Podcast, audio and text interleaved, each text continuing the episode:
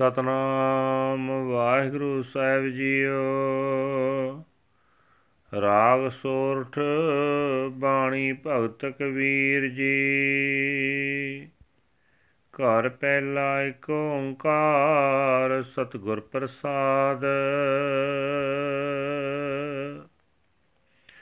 ਸੰਤੋ ਮਨ ਪਵਨੈ ਸੁਖ ਬਣਿਆ। ਕਿਛ ਜੋਗ ਪ੍ਰਾਪਤ ਗਣਿਆ ਰਹਾਉ। ਸੰਤੋ ਮਨ ਪਵਨੈ ਸੁਖ ਬਣਿਆ। ਕਿਛ ਜੋਗ ਪ੍ਰਾਪਤ ਗਣਿਆ ਰਹਾਉ। ਗੁਰ ਦਿਖਲਾਈ ਮੋਰੀ, ਜਿਤ ਮਿਰਗ ਪੜਤ ਹੈ ਚੋਰੀ। ਮੂੰਦਲੀਏ ਦਰਵਾਜੇ ਬਾਜੀ ਅਲਿਆਨ ਹਦ ਬਾਜੇ। ਕੁੰਭ ਕਮਲ ਜਲ ਭਰਿਆ ਜਲ ਮਿਟਿਆਇਓ ਬਾ ਕਰਿਆ।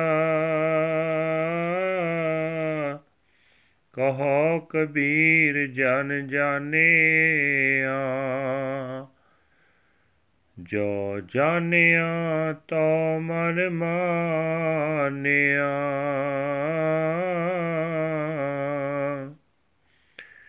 ਕੁੰਭ ਕਮਲ ਜਲ ਪਰਿਆ ਜਲ ਮਿਟਿਆਇਓ ਬਾ ਕਰਿਆ। ਕਹੋ ਕਬੀਰ, ਜਨ ਜਾਣਿਆ, ਜੋ ਜਾਣਿਆ ਤੋ ਮਨ ਮਾਨਿਆ। ਵਾਹਿਗੁਰੂ ਜੀ ਕਾ ਖਾਲਸਾ, ਵਾਹਿਗੁਰੂ ਜੀ ਕੀ ਫਤਿਹ। ਇਹ ਹਨ ਅੱਜ ਦੇ ਪਵਿੱਤਰ ਹੁਕਮਨਾਮੇ ਜੋ ਸ੍ਰੀ ਦਰਬਾਰ ਸਾਹਿਬ ਅੰਮ੍ਰਿਤਸਰ ਤੋਂ ਆਏ ਹਨ। ਭਗਤ ਕਬੀਰ ਜੀ ਦੇ ਸੋਠ ਰਾਗ ਵਿੱਚ ਉਚਾਰਨ ਕੀਤੇ ਹੋਏ ਹਨ। ਘਰ ਪਹਿਲੇ ਸੁਰਤਾਲ ਵਿੱਚ ਗਾਉਣ ਦਾ ਹੁਕਮ ਹੈ। ਪਰਮਾਤਮਾ ਇੱਕ ਹੈ, ਜਿਸ ਦੇ ਨਾਲ ਮਿਲਾਪ ਸਤਿਗੁਰੂ ਦੀ ਬਖਸ਼ਿਸ਼ ਦੇ ਨਾਲ ਹੁੰਦਾ ਹੈ। ਕਬੀਰ ਸਾਹਿਬ ਜੀ ਕਹਿ ਰਹੇ ਨੇ ਇਹ ਸੰਤ ਜਨੋ, ਮੇਰੇ ਪਾਉਣ ਵਰਗੇ ਚੰਚਲ ਮਨ ਨੂੰ ਹੁਣ ਸੁਖ ਮਿਲ ਗਿਆ ਹੈ। ਹੁਣ ਇਹ ਮਨ ਪ੍ਰਭੂ ਦਾ ਮਿਲਾਪ ਹਾਸਲ ਕਰਨ ਜੋਗਾ ਥੋੜਾ ਬਹੁਤ ਸਮਝਿਆ ਜਾ ਸਕਦਾ ਹੈ। ਠਹਿਰਾਓ, ਕਿਉਂਕਿ ਸਤਿਗੁਰੂ ਨੇ ਮੈਨੂੰ ਮੇਰੀ ਉਹ ਕਮਜ਼ੋਰੀ ਦਿਖਾ ਦਿੱਤੀ ਹੈ, ਜਿਸ ਕਰਕੇ ਕਾਮ ਆਦਿਕ ਪਸ਼ੂ ਅਡੋਲ ਹੀ ਮੈਨੂੰ ਆ ਦਬਾਉਂਦੇ ਸਨ।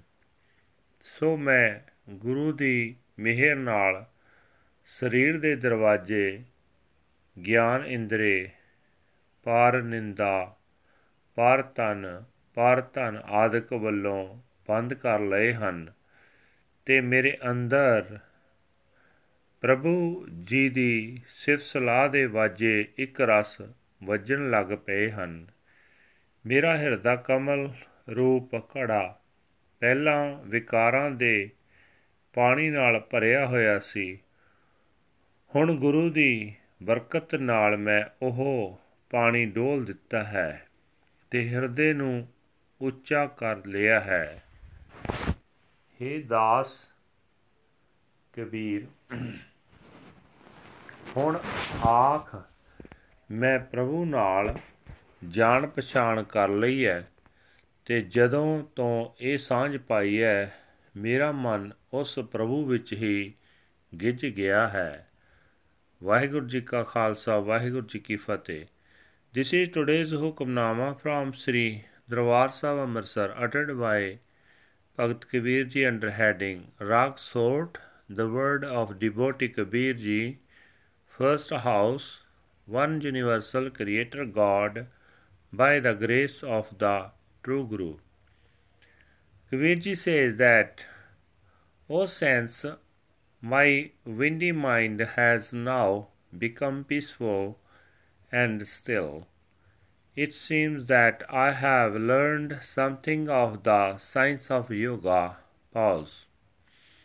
The Guru has shown me the hole through which the deer carefully enters. I have now closed off the doors, and the unstruck celestial sound current resounds.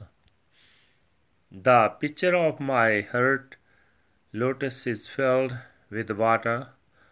I have spilled out the water and set it upright.